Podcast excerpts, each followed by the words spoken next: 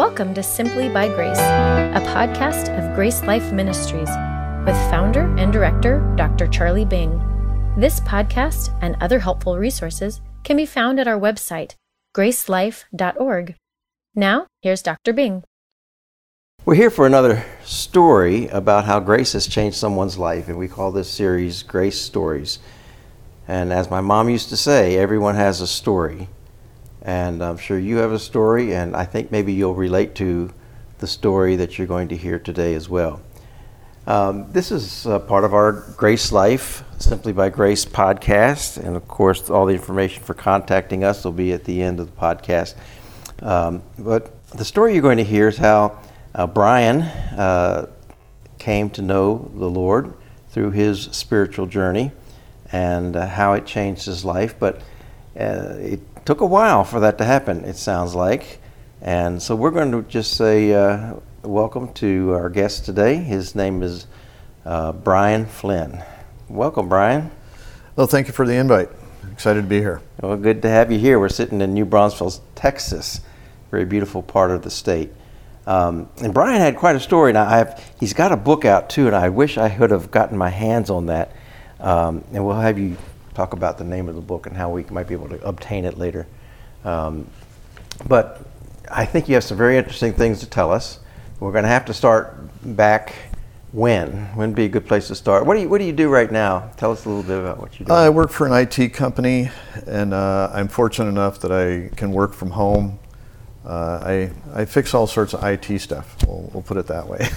oh, it never breaks. never breaks. No. Uh, so I've been very fortunate that I work for a really good company. I lived in Minneapolis, and I said to them, you know, I noticed that some employees can work from home. Can I do the same? And they said, sure. And I said, what if it's Texas? And they said, that's fine with us. So my wife and I uh, decided that, you know, of all the places to come, we wanted to come to Texas because, of course, we wanted to be closer to God. So that's why we chose here. God's country. That and the warmer weather, I think, was the convincing part. Yeah, because you did some time. did some time. It sounds like a jail sentence. But I've been to Duluth and Alaska. Yeah, it is doing time in cold weather. Yeah, uh, I was in the Air Force uh, in Duluth and Alaska, but uh, eventually, after the Air Force, settled in Minneapolis, and from there, I played in a rock band and uh, toured around the Midwest. But eventually, I, I actually needed a, a, job that would pay. Yeah. So long story short, I ended up with a, a, good IT company, and things are going well now. And we love it here in New Braunfels. Love Texas. It's a beautiful place. I love it down here. What, what's the name? What was the name of your rock band? Uh, we are first called the Red Lesters, then just the Lesters. And the Red Lesters actually came from, we were big fans of Monty Python. Mm-hmm. And there's a skit where a guy goes into a cheese shop in which there's no cheese.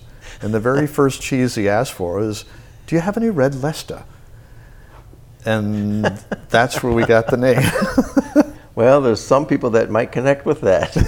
there are, were some people who are, recognize where we got it from. Well, that's that's something. So you were in a rock band, but let's let's where where did you where's your story really start though uh, on your in your spiritual uh, walk uh, and your spiritual journey? Uh, probably start where I grew up. I grew up in Albany, New York. Um, my my mom was Episcopalian, my dad was Catholic. And back then, an Episcopalian and Catholic marriage, that was frowned upon. And so I remember my mom telling me that, that she had to sign something to be married in the Catholic Church that she would raise the children Catholic. Mm-hmm. So when I was a kid, I, of course, I didn't understand any of this thing, but when we got up on Sunday morning to go to church, my mom would never go. It was my dad, and he would take the three kids, my older brother and my older sister. And uh, to me, church going was obligatory. Mm-hmm. I didn't get anything out of it. Mm-hmm. Uh, church or Christ was rarely mentioned, you know, Monday through Saturday. And so to me, it was just not anything I ever looked forward to. Back then, you had to get dressed up, you had to wear a tie. Yeah. You know, when you're about eight years old, that's not a fun thing well, to do. Well, all can identify with that. Raise your hand. I mean, that was kind of my experience too. Yep. Yeah. So, like I said, there was it, it, did, it had no impact on me at all. Um, but one morning, my father, you know, I got up in the morning, Sunday morning, ready to go to church, and my dad said, Well, we're not going to church. And of course, to a little boy, that was like, Yes, all right, I don't have to go to church. And, and then he said, And we're never going. Oh. And about a week previous to this, um, I had made my communion two years late, which upset the church. And then I never went and got my confirmation. So a couple of nuns showed up at the house, and I remember this just vaguely.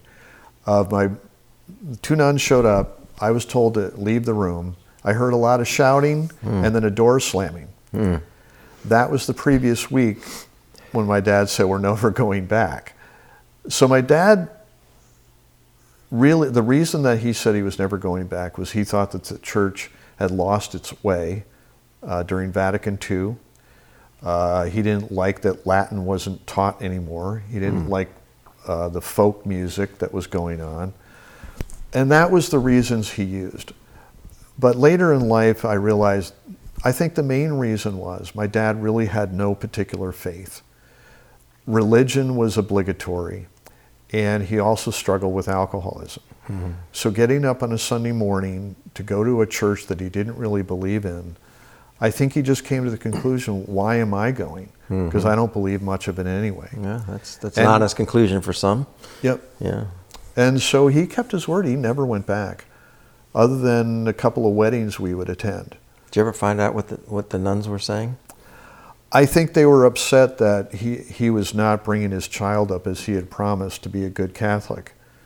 Mm-hmm. Uh, you know, why was I late for my communion, two years late? You know, why had I not signed up to make my confirmation? You know, you're losing your child. It was a conversation like that. And my dad was having none of it and threw him out. Mm. So now you're, you're what, eight, you said? Was that, that was about when I was 10. About 10 years old, and you're starting to go into your teenage years. You're not really rooted in anything spiritually. Nope. So, what was life like in the, at that period? I think growing up, religion was just never a part of my life. You know, my, my friends, Catholic friends, would ask me, you know, why don't you ever go to church? And I go, eh, my dad doesn't go, so I don't go. Mm-hmm. So, spirituality was like zero part of my life going through through high school.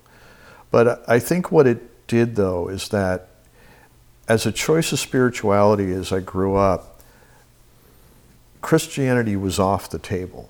Mm-hmm. If my dad rejected it, if he didn't believe it's true, then why should I explore it? Mm. And so it just never was part of my life. So I graduated high school and I joined the Air Force and um, I signed up under Catholic because mm-hmm. you know that's what I supposedly was, but never practiced. And uh, they had me go to a couple of Catholic services, and uh, I got stationed up in Alaska. And I remember they had a, a Catholic priest come in and to speak to all the Catholics. So I had signed up Catholic, and uh, that little exchange did not go well because I told him what I thought of the Catholic Church, and he was really upset. Mm. And I just thought the whole thing is a fraud. Uh, I don't believe in any of it. And I basically told him off. Mm-hmm. And so he was not a happy guy after he left. not a happy guy. Well, he didn't turn you into your commanding officers, I hope, no. for insubordination. No. Can't have spiritual insubordination, can you? Nope no. So again, I, I just rejected it. And then once I got out of the Air Force, um, I got in, that's when I really started getting t- into a rock band. And I really lived a lifestyle of sex, drugs, rock and roll. Uh, there was no limitation on my life. I was living by myself in Minneapolis, and we toured all over the Midwest. Uh, you know, I took occasional temporary jobs once in a while. Um, but I think any person at some point in time knows that there's something missing, that there was zero spirituality in my life. And I think the first intro was I, I met a woman who was into transcendental meditation. And I knew very little about it, probably what the basic person knew back then. The Beatles were into it, and you know, the Maharishi Mahesh Yogi was instructing them and all that type of stuff. And so it was intriguing to me. And so I went to my first TM introduction. And what they do is they have you sit in a room and you're with one other instructor, and they assign you a word or a mantra. Mm-hmm. And then they say that this word is just for you. Later, I learned out there's only like 16 of them, so it's really not just for you. Isn't and the so, purpose of that to put your mind in disengage it from everything else? Somewhat? Right, right. And it's really not important what the word was. Supposedly, it was some word from Sanskrit but as I later learned, it didn't really matter what the word was. It was the process of repeating that word over and over and over again in your mind until what she described as there's going to be a time where you're just going to not have a thought. She goes, if you have a thought, have the thought, but return to the mantra. And after a period of time, you'll say the mantra, you have a thought, you say the mantra, and then there's that time period of no thought. And that's what they want you to get to. Mm-hmm. That's where they believe that peace can come. You have to remember that this was a spiritual practice in India. Right. But it was being sold in the United States as stress relief. Right. As mental health. Mm-hmm. But that is not its purpose. You are not silencing your brain so you can, uh, you know, get your blood pressure down. Somewhat like uh, yoga and Tai Chi from China Correct. are imported over here as more like spiritual exercises and disciplines, but the, yep. the background to it, there's a lot much more in the spiritual realm. Later on, I had written an article about why I was opposed to Christian yoga, and a instructor in yoga an Indian person wrote to me and said, Every single thing you said was right. Hmm. Christians should never be practicing our religious practice of yoga. Hmm. He goes, If you think the purpose is rock hard abs, you're delusional. Hmm. That's not what it's for. It is to, it's a meditative practice so that you can open yourself up to what? Guidance. Hmm. From what? Or who. So my experience with transcendental meditation was I liked it. You know, I, I felt at peace, I, I felt good at it. And so you continue to practice, and then they kind of let you go, and, and you're supposed to do it 20 minutes in the morning and 20 minutes in the evening. And either lack of discipline or breaking up with that girl I eventually kind of fell out of it. But it did open a doorway to me in that there was some spiritual entity of some kind that I lacked. And again, since Christianity wasn't a choice I would ever go to, mm-hmm. all the Eastern ones were the most attractive. Mm-hmm. So years later, uh, I met a woman and we eventually married. And she was very much into many different spiritual practices. I, I would say honestly, and I think she would say the same, that this was uh, a form of witchcraft. Now, not the dark witchcraft, the, the almost, a lot of modern witchcraft is really just paganism.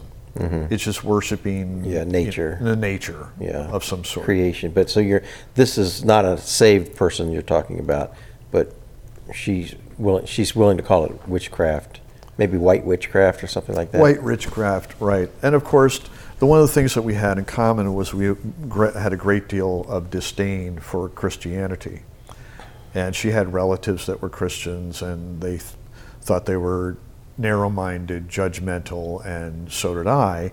So why would I want to join a club of narrow-minded, judgmental people? you know, it's not a very attractive group. So that's kept think, a lot of people out of churches too, by the way. well, that, that's true. so we had that kind of bond there, and since she was into this type of spirituality, and another friend of mine was doing the same thing, I wanted to follow what they were doing. And one of the things that they both went through was a year long course where at the end of it, you could do uh, psychic readings. And I had no, you know, desire to be a psychic reader or, or sit around in front of people and tell them their life story or their future. But, uh, but to me, what they got out of it was a sense of peace and a connection with something.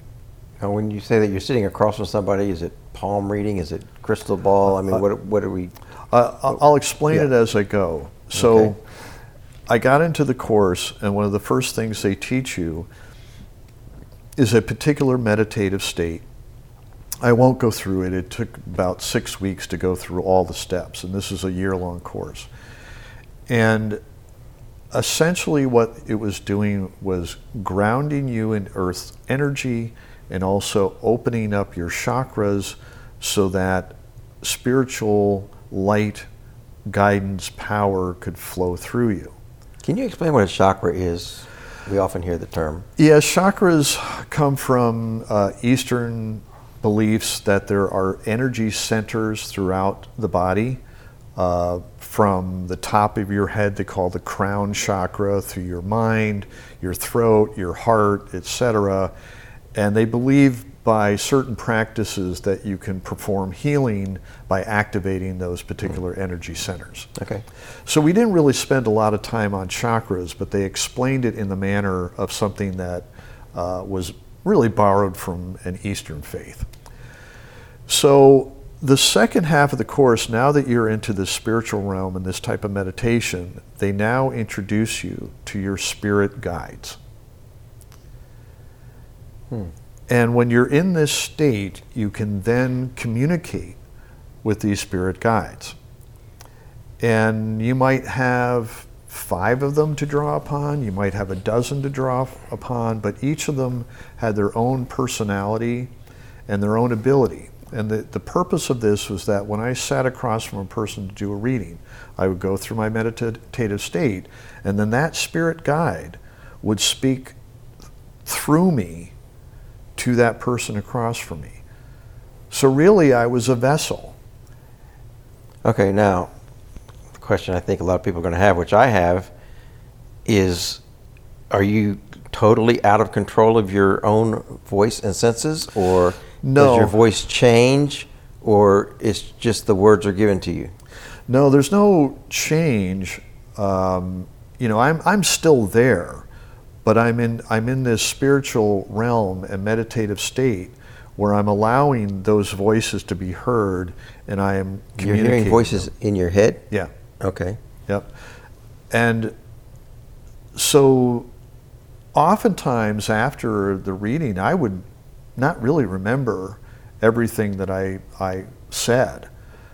You know, I'm just repeating back things, or they would have questions, and my spirit guides would uh, provide this Forgive me for being naive, but if we were to put headphones on you and play a soundtrack, is, is that would be the same type of sound experience in your head? Uh, I'm, I'm trying to. I would just figure out what it's like. It, it's it's uh, well, it's like in a sense it would be almost like your own self-talk. You know, Charlie, make sure you wash the dishes tonight. Are they recognizable voices? Different, yeah. Oh, different voices, different. Yeah, I, you got to know them. Uh, after about six months, I got to know them, and certain ones would show up for different readings for different reasons. Now, the explanation for this was that those spirit guides would be talking to your spirit guides now, I know this is ridiculous, but I'm just trying to explain it. And that's how the information would come about. Now, I'll get to why would why is this happening? What is the purpose for it? So after we're doing these these readings, um, the person would feel very excited about it and appreciative, and they'd call me later and go, you know, you told me some things that actually, you know, came to fruition, and and that gave me so much guidance at a time when I was really struggling. So that kind of feedback was like, I'm doing good. So how could this be evil, or how could this be demonic, or all those Christians, you know? and from all your experience, it was more than coincidence that things were fulfilled. and I'll explain Yeah, why in a bit. I'm getting. I always get ahead of you, but you got me anticipated. Go ahead. So um, at the same time, you're doing this on a daily basis. And my wife and I, I think, and many in this, are looking for what a lot of people want um, to manipulate outcomes in your life. I want X, Y, and Z to happen. So, can I manifest it through the connection with these spirit guides and using their guidance? Can I change the direction of my life in a manner that I wish to happen? So, really, it's it's trying to get past uh, what may come in the future, or a way around it, or a way of guiding it, manipulating it, and that by following the guides, we should have a better life. But we didn't. So, after the year long course, we're both in the same spiritual plane, and our life got worse. Every bit of advice that we took led to disaster. It led to us financial ruin, lost my house, lost my car, filed bankruptcy, and then we got divorced.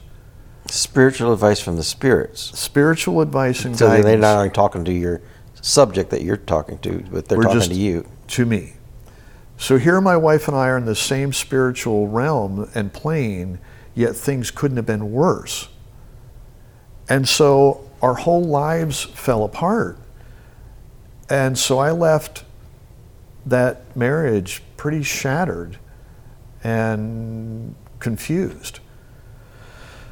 So moved out of the house, moved in with a friend, and during this time I was I was with uh, uh, a, a health food company that sold via network marketing, and I had a few friends in it, and there was a couple of them that were Christians, and unknown to me, they were um, they were praying for me all the time.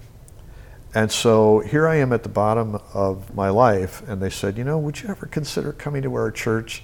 You know, just come once. You don't have to stay. Just come once.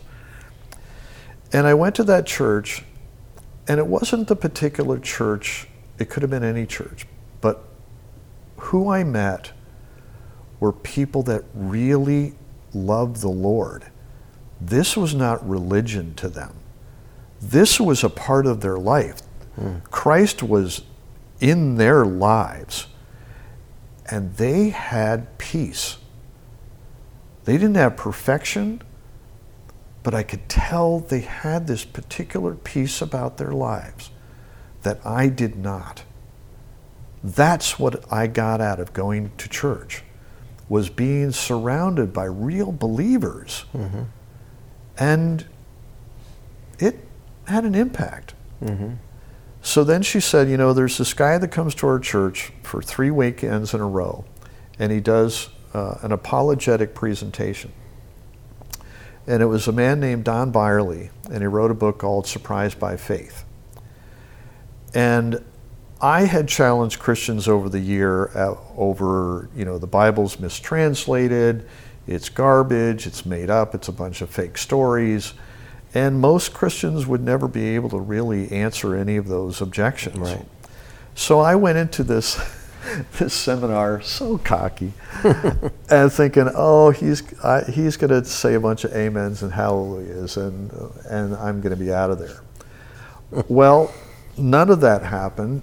He went through the first evening with a bunch of factual information that pretty much destroyed all of my questions and all of my criticism of the Bible the very first night. Oh yeah.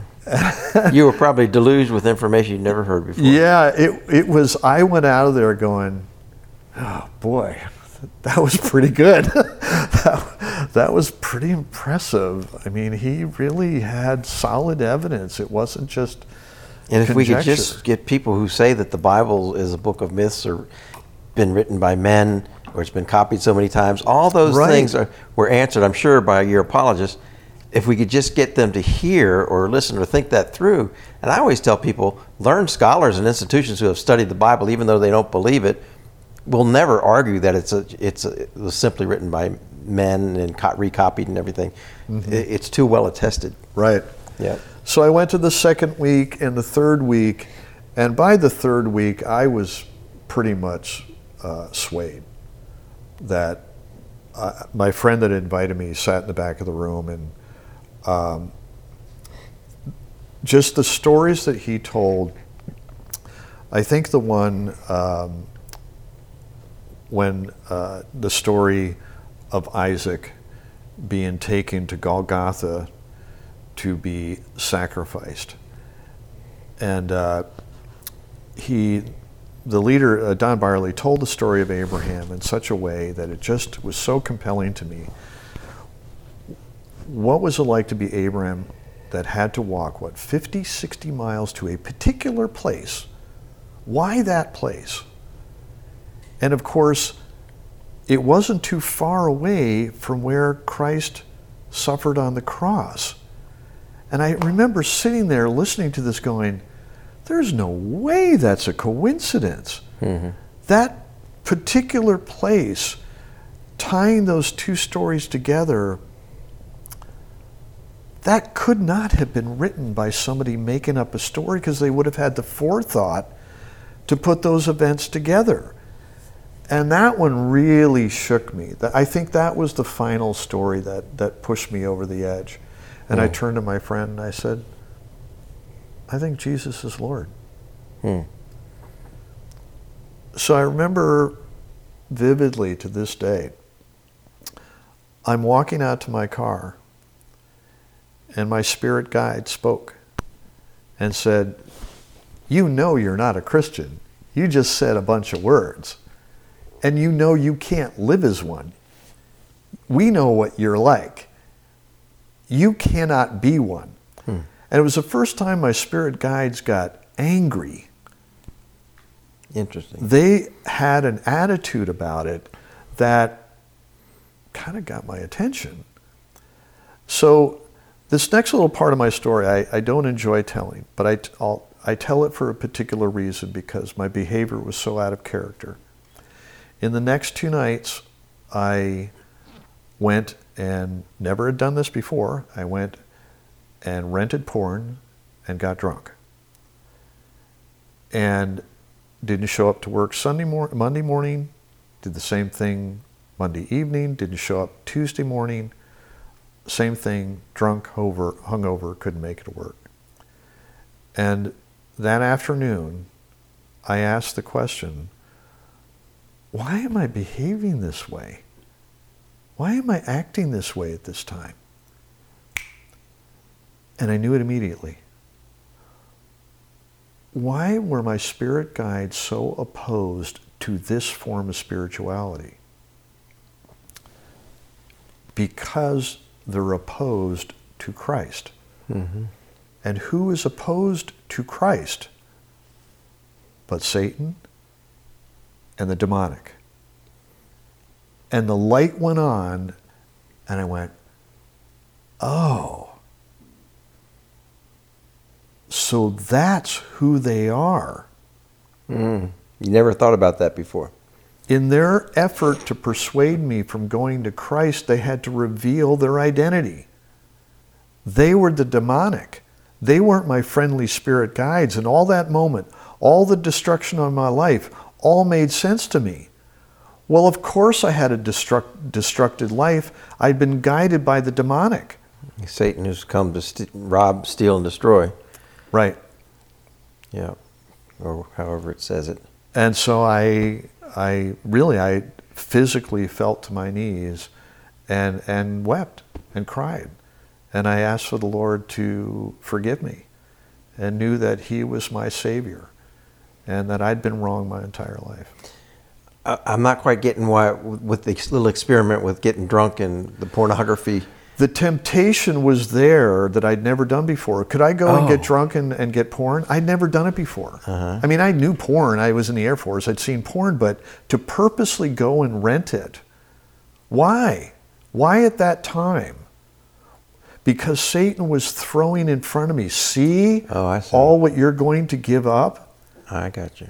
You're going to give up all those desires that we know that you have because you're not going to be able to behave like this once you're a Christian. Hmm. See, you can't make it as a Christian because look at the way you behave. Mm-hmm.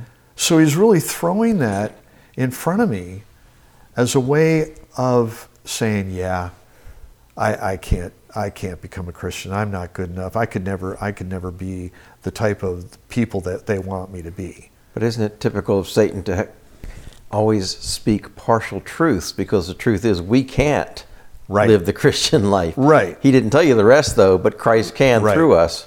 But you understand my ignorance Yeah, at I- that at point that of point, time yeah, was sure. still there, and they are tempting me with the old me. Mm-hmm. And but in order to do it, they had to reveal their identity. So w- you, you mentioned getting down on your knees and weeping. What were you saying? Were you talking to God? Yeah, I I just begged forgiveness for my ignorance, my arrogance, my hostility, uh, the life that I had led. Um, that I was wrong. hmm That Jesus really was Lord. hmm And all those years I, I wasted, you know, running away from him when he really truly loved me and wanted me to follow him. When you say I was wrong, you know, as a theologian, I would say you've changed your mind or you've repented. Yep. You, you've had a moment of repentance Mhm. when you change your mind. Yep. And it's not that you're committing, it's not that you're uh, promising to turn from all of these things. It's, it's really assumed Yeah. that you're going to go a new direction, but neither does it contain the promises or commitments that some say you have to make in order to be saved. Yeah. It's just faith in Jesus Christ as your Savior for the forgiveness of your sins Right. and the eternal life. And um, there was a feeling of peace. And when I met with Don a couple of days later, of course, he was very excited to hear. and he gave me a Bible. And I, I, I will never forget reading John. And I started reading John, and it was like the words were, came alive to me. I, I mean, I was excited hmm. and thrilled and teared up reading it, going, Gosh, this is the truth. This is what hmm. I've been looking for. Hmm. And it was just electric to read the Bible. Mm-hmm. It was, I, I, well, it still is in, in many ways, but that first reading through John was uh, so moving. And uh, I'll, I'll just never forget that experience. It reminds me of a little phrase in Ephesians 1 I was just reading the other day the eyes of your heart being enlightened. The eyes of your heart being enlightened. Suddenly you could see what you didn't see.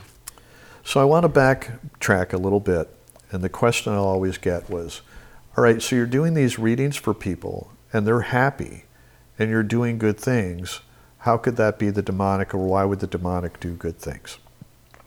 First off, the demonic do not know the future, but they do know some things because they are in the spiritual realm. I could make a, an analogy like, let's say, um, you know, the uh, someone's put a, a tap on your phone and they're listening to your conversations. And so they're able to tell you things that you couldn't believe anyone else would know. So the demonic knows some things around you that you yourself don't know. So when I'm doing a reading and I'm revealing these things, it feels like it's a future event to you. The other analogy I use is let's say you go to court and the and you're under some decision that needs to be made by the court, but it's going to be 30 days. And so you have to wait 30 days until that decision comes down. But the demonic can know if the decision was made sooner. Let's say the judge decided the next day that, you know, you didn't have to pay the fine or something. That's not future knowledge. Mm-hmm. But I go to a psychic reader and they tell me you're going to be exonerated, you're not going to have to pay the fine. That's not future knowledge. But when it's revealed to me and then it comes true 30 days later, I'm going, well, that psychic Yeah. reader was right. Hmm. So then, who am I going to go to for spiritual guidance going forward? The church or the psychic reader? Mm-hmm. So the reason these demons are doing good things is not to do good things for people. It is to keep them away from Christ. Mm-hmm. So they can do good things and they can be find a certain level of contentment and peace Yep. in that, so they're not searching for anything else. Sure. It also occurs to me that you know Satan has been around for a long, long time, and he knows human behavior so well. Yes. He can predict which direction we're going to go and predict certain outcomes, and makes it look like he does know the future. Right. So that's that's why I felt at the time, you know, how could this be some some source of evil if I'm doing such good things? But again, you're in the realm of the demonic all the time.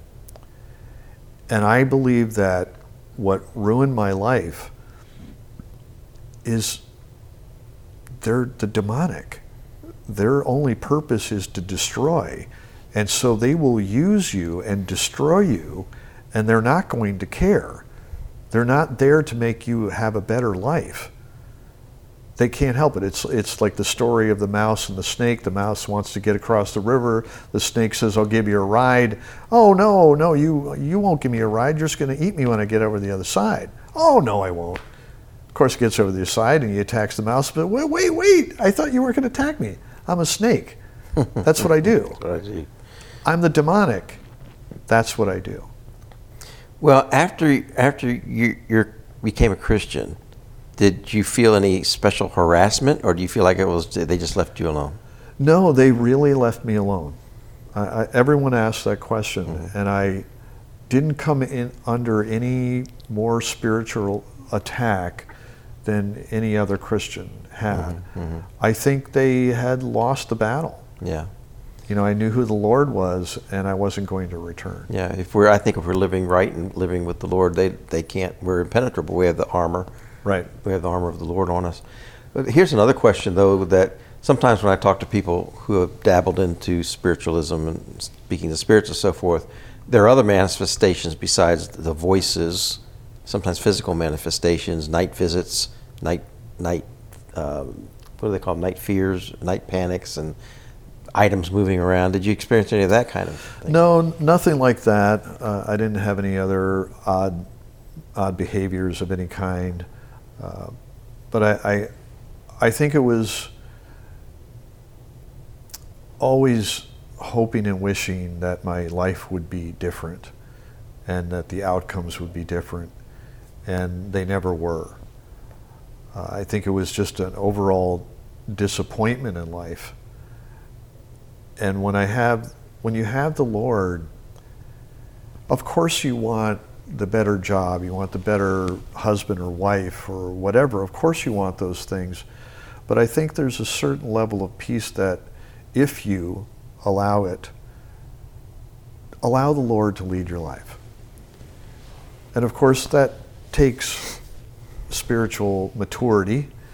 And I was immature as a Christian for a long time. Mm-hmm. And, you know, I struggled with that. But over the years, I think I've come to the place where God has proven himself too many times to have taken care of my problems when I do nothing. Right. And that's not easy when you want a certain outcome, but when you submit to the Lord, He will provide the peace. Maybe it's not the outcome you expect. Sometimes it's better. Mm-hmm. But that kind of peace, I don't believe you can really get in any other faith, religion, or discipline. Yeah. Because he's the Lord of the world. Yeah. Yeah. Well, you mentioned that you were immature as a Christian at one point. We all were. What was your early religious experience like? Did you immediately join a church or a group or under some influences? Yeah, I, I, I joined the same church that I had, I had become a Christian to, and um, it was I, I gained some very good friends, and uh, I had a lot of people that I, I think were were fairly good guidance for me. Um, I won't go too far afield here, but I, I think most of the pastors or people that influenced me were on the Calvinistic side, and I kind of embraced the ideas without understanding the implications of it all. Mm-hmm. And uh, then I, I left that church, went to another church, got to be friends with the pastor there, and I think he had a great deal of influence over my theology.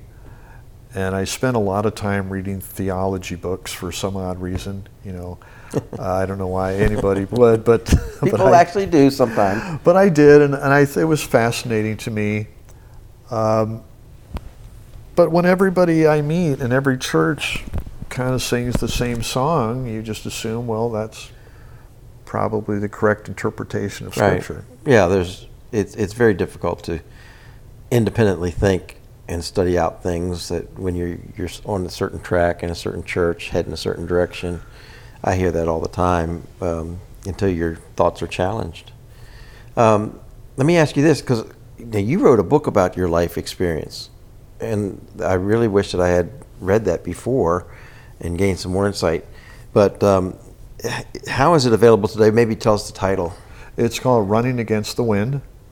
And even though it's out of print, uh, people still buy it used on Amazon. So it's, it's still there. Okay. Um, it was it was a real um, honor and a privilege to have a book, your book published, and uh, it went all over the world. Gosh, it went out to 23 countries. I was getting emails from South Africa and Holland and Norway, all over. Uh, People that had experience with spiritism was because that was part of the book. I imagine a large part of it. Yeah, I, I think they enjoyed the story, and uh, it was it was humbling. Uh, Well, I'm going to have to find a used copy, I guess. Yeah, they're they're out there. Yeah. I know that there's some people in the church that that probably have some. That, Um, but you know, you can always. Uh, Kindle has a way of now di- doing digital printing, and you can always resubmit it as a digital manuscript. Yeah. Unless, unless it's the rights are owned by another publishing company. If you sold the rights, no, I have the rights back to me. It's it's something I've thought of, but uh, it might be worth it. Perhaps, we'll, yeah. we'll look forward to hearing from you. Yeah. How, how have you been able to share the truth that you've discovered in your life about uh, spirits and gospel and, and things like that? Um, uh, well- today and what you're doing. Well, today I, I actually, you know, that topic rarely comes up. It almost seems like such a long time ago. Uh, you know, I wrote that book in 2005, and uh, you know, it's rare that I even have to share this story anymore. It's just so much in the rearview mirror. But I think um, it has been of value to some people whose relatives, sons or daughters, that are getting involved in this kind of stuff. And so I'm always kind of made myself available to give you some guidance. Uh, you know, how do I deal with my brother or my sister or my kid that's getting involved in this kind of stuff? Well, why don't you spend a minute just saying, if there's, there's somebody listening who knows people who are dabbling in spiritism. I meet them um, regularly, it seems, throughout my course of my life.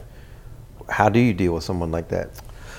Um, I usually tell them to, it's, it's most of the time it would be a parent that's worried about uh, a child. And the first thing I tell the parent, and I didn't realize how much this resonated with them, I said, first off, you've done nothing wrong. You're not a bad parent. You didn't lead your child down the path. But you have to understand we're in a world of sin. And sin is there and tempts even the child that you brought up in the church can get led away. I mean, we know the statistics of the children that leave for university, and four years later, they've disavowed their faith. So it's not surprising that they're strayed by the world. But my best advice is that the most powerful thing you can do first is pray. And continue to engage them. Don't distance yourself from them, but remind them that Christ is the only one that's going to give you the peace that you're looking for. For some reason, you've strayed for a reason that you don't you don't seem to be getting the spiritual wealth of the of what Christ can offer. And if you're not getting it at the church, then you're looking to fulfill it elsewhere. Mm-hmm. Now, I'm not going to condemn all the churches, but we know that there's a lot of churches who are not engaging with the Word and not teaching the Word. What I found most often in the churches I visited and spoke at is the more seeker sensitive, the more liable that they would be looking elsewhere for spiritual fulfillment. Hmm. And I said, when you're going to a church where you're getting educated, what happens not only are you gaining confidence that the word is true, but you're also knowing the word so well that you can tell when things are false. Mm-hmm.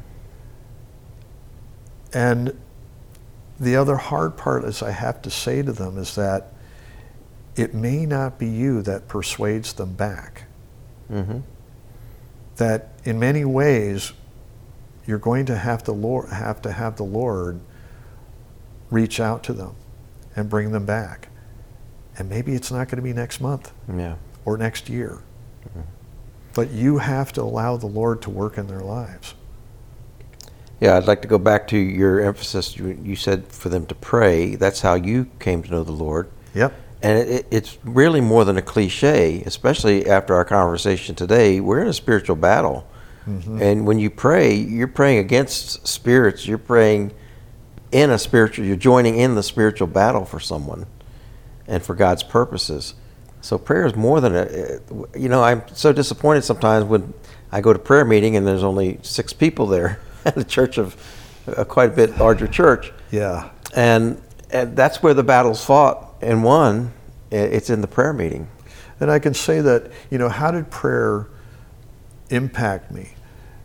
You know, here my whole life was falling apart. Did they pray for my life to fall apart? No, they didn't. But I think that prayer was powerful enough that when they invited me to go to church, I said yes. Mm-hmm. That's yeah. where I think the power of prayer came in. Mm-hmm. I was, I, I remember thinking, maybe I should. Mm-hmm.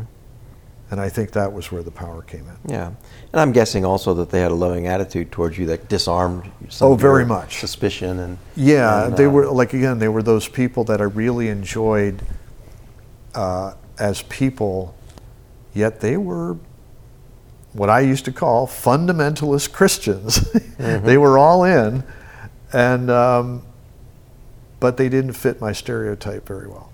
Yeah. Well, thank thank God maybe. yeah. For that. Brian, let's go back to something because you mentioned that when you your early Christian experience was heavily influenced by Calvinism, and uh, what influence did that have on your thinking uh, about God and your salvation, and and then did you change? You know, I, I I didn't really understand the implications of Calvinism. I don't think I could have explained the tulip, but I knew I wasn't an Arminian. and that was to me the two choices. And the Arminians, of course, have believed that you know you could lose your salvation one week because you sinned and gain it back the next week because you repented, and you're constantly going back and forth. So I embraced the idea from all my friends and theologians that you know that uh, God was sovereign and that He chose me in eternity past, that I was predetermined to be saved. And so I just kind of embraced the idea of it. Um, and I was never particularly challenged on that, that view very often. Because the Calvinist view was so pervasive, that's the only one you heard. Yeah. And it I, still is today, very pervasive. Yeah. And like I said, the only other opposing view was, was Arminianism, and I knew I didn't believe that. And then you know, occasionally I would hear about these that fringe group called these grace believers, uh, but I never understood what they were or what they believed, uh, and that in, is until I came to church in, in New Braunfels Bible Church, and I had uh, spent the previous year before I moved to Minneapolis uh, was at John Piper's church, hmm. and you know, when you get when you go to John Piper's church, the first thing is that you notice he's a great expositor. Yeah. Whatever other feelings you have about him, he is a wonderful, engaging speaker Mm-hmm. that dives into the depths of Scripture each week, which is what I really enjoyed. And um, but you don't necessarily get the deep Calvinism points of view all the time from the pulpit. It's reading his books. Right. And so I was reading his books and really getting engaged with, with that type of belief system. But I, I think, I don't know if I was that aware of it, but you can't help but leave yourself with some doubts about are you really saved? I mean, really, mm-hmm. really saved? Because you know your behavior doesn't sound like you're really, really mm-hmm. saved. I don't think I realized that I was dealing with a certain level of self doubt, but I didn't know the source of that. Mm-hmm. I just accepted that. And so I come to New Braunfels Bible Church and meet Pastor Phil. And Pastor Phil Congdon, yeah. Phil, Phil Congdon, and he introduced me to grace. And we started going to, I, I started going to these grace groups. We would pick a book uh, explaining grace or refuting Calvinism, and as a small group of men, we'd meet every Tuesday morning. And those books really swayed me. I, it's not that I was swayed away from Calvinism, I was persuaded by grace. Mm-hmm. And I think the most telling part of, of understanding and appreciating grace is when you read the Bible through those lenses. You don't have to fix every line. You don't have to say or input the word elect in mm-hmm. every place. Mm-hmm. You know, to me, the Calvinism would be much more credible if they added the word elect about 50 times. Yeah, like God so loved the world of the elect that he gave his only begotten son. exactly. I was just about That's to what say. they would say, yeah.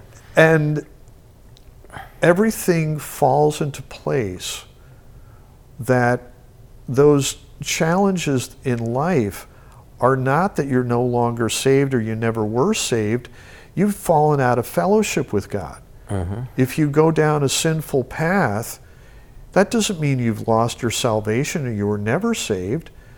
You've strayed from what the Lord wants you to be and do. And I will tell you, what a relief hmm. it is. And instead of the criticism, antinomianism, it just leads to lawlessness. It doesn't, though. In other words, well, now you can do anything you want. Is that right? You grace guys, it just allows you to sin all the time. Yeah.